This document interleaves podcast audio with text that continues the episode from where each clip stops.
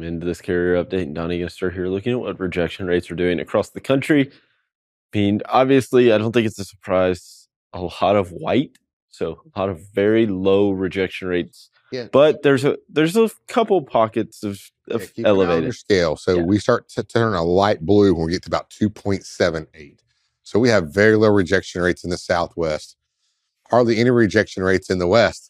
Yeah. You know, just a few up there in Washington, Oregon, there a little bit, uh, a, a very low number down in Southern California.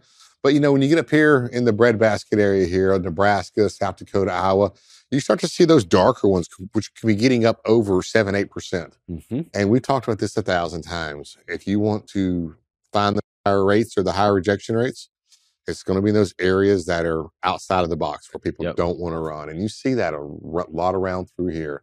Uh, Wisconsin, well, you know, they had a late snow they had to, issues with. It's probably backed a lot of freight up in those markets. So keep an eye on that one as well.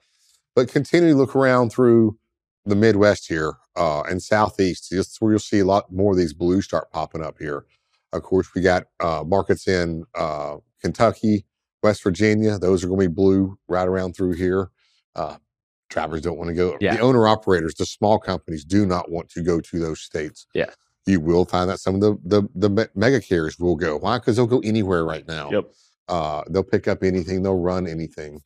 Uh, looking over here on the East Coast or the Northeast, right here, you see a, a- couple of dark blues, and this is what you got to kind of see to get keep an eye on it. Yep. Go to the next chart. I mean, what do you think the best area to run is?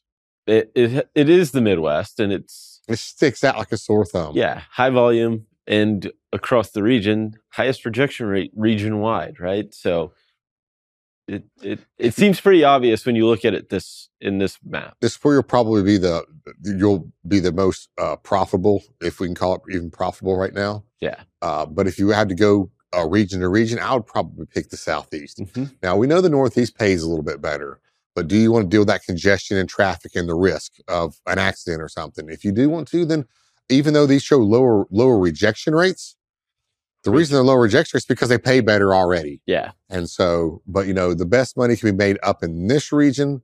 Uh, but I think uh, t- the best asset utilization is going to be in the Midwest right here. absolutely. I don't. I, and looking at it, I mean, it again. There's volumes backing it, and rejections are higher. I mean, it might not be the three dollar plus mile per or rate per mile that we were seeing, but it may be enough to break even or even make So that's the question: Are you trying to make money this year, Yeah, or are you trying to survive? exactly. And that could be really what it, what it comes down to. Yep.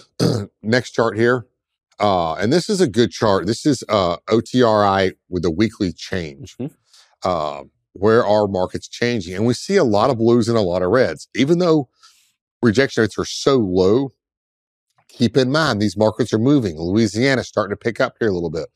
Uh, some markets in Mississippi and Alabama here, uh, West Virginia, Kentucky over here, uh, out in the Great Plains. And this is what you need to see what's changing to know where you might want to run to. If you have contracts that are pushing you up uh, out here in Nebraska, maybe Omaha, do you want to check that? Maybe start accepting some of those. Yeah. It might pay a little bit better, but you might realize some of the backhauls out of Omaha are starting to pick up. So therefore, it's more advantageous for you to run out there.